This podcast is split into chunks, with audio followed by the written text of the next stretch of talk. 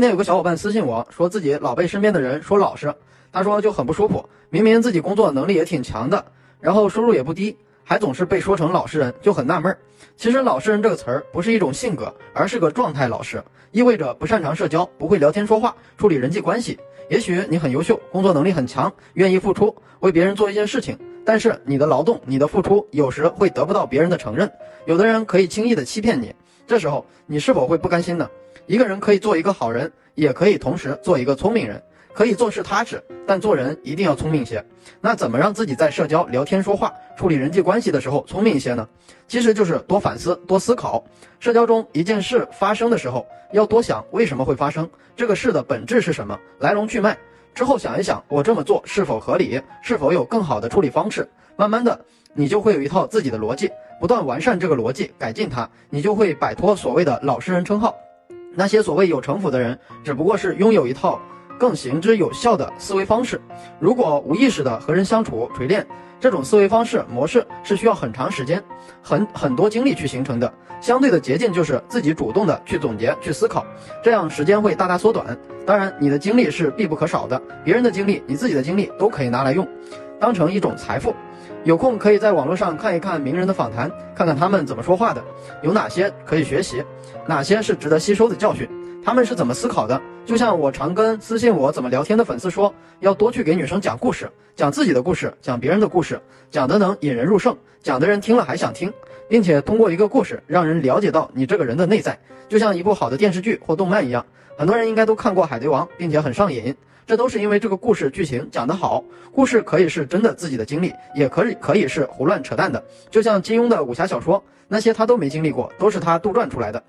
但是这些故事从你嘴里讲出来，映射出来的是你这个人的思维逻辑以及内涵。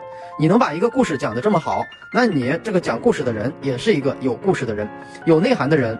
因为一个二货是讲不好故事的，会讲故事就代表着会感染别人。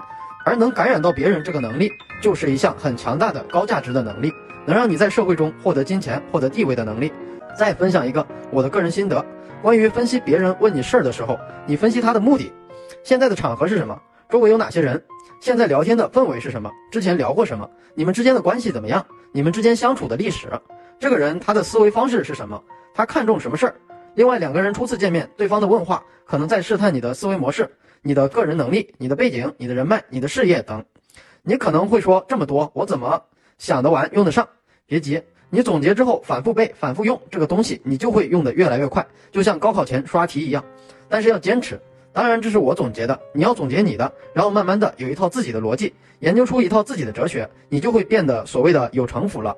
记住，任何事都可以分析，都可以进行优化，甚至我这个办法本身也可以优化。就像很多小伙伴看我的聊天记录解析，都都会说太难了，这么聊着不累吗？聊一句看三句，哪有那么多脑细胞可以用？其实只要你的思维逻辑养成了，那你聊出来就很顺其自然，因为你知道怎么去展示最好的自己了。而女生和你聊天，更多的是通过你聊天的内容去判断你是一个什么样的人。比如你和一个相对成熟的女人聊天的时候比较皮，比较逗逼，那对方可能会判断你是一个幼稚的中二少年，然后对你兴趣降低。而你跟一个同样逗逼的女生聊天同频，那反而可能会让她觉得对你好感倍增。你和对方对方聊天的时候，也要判断对方是一个什么样的人，然后去对症下药。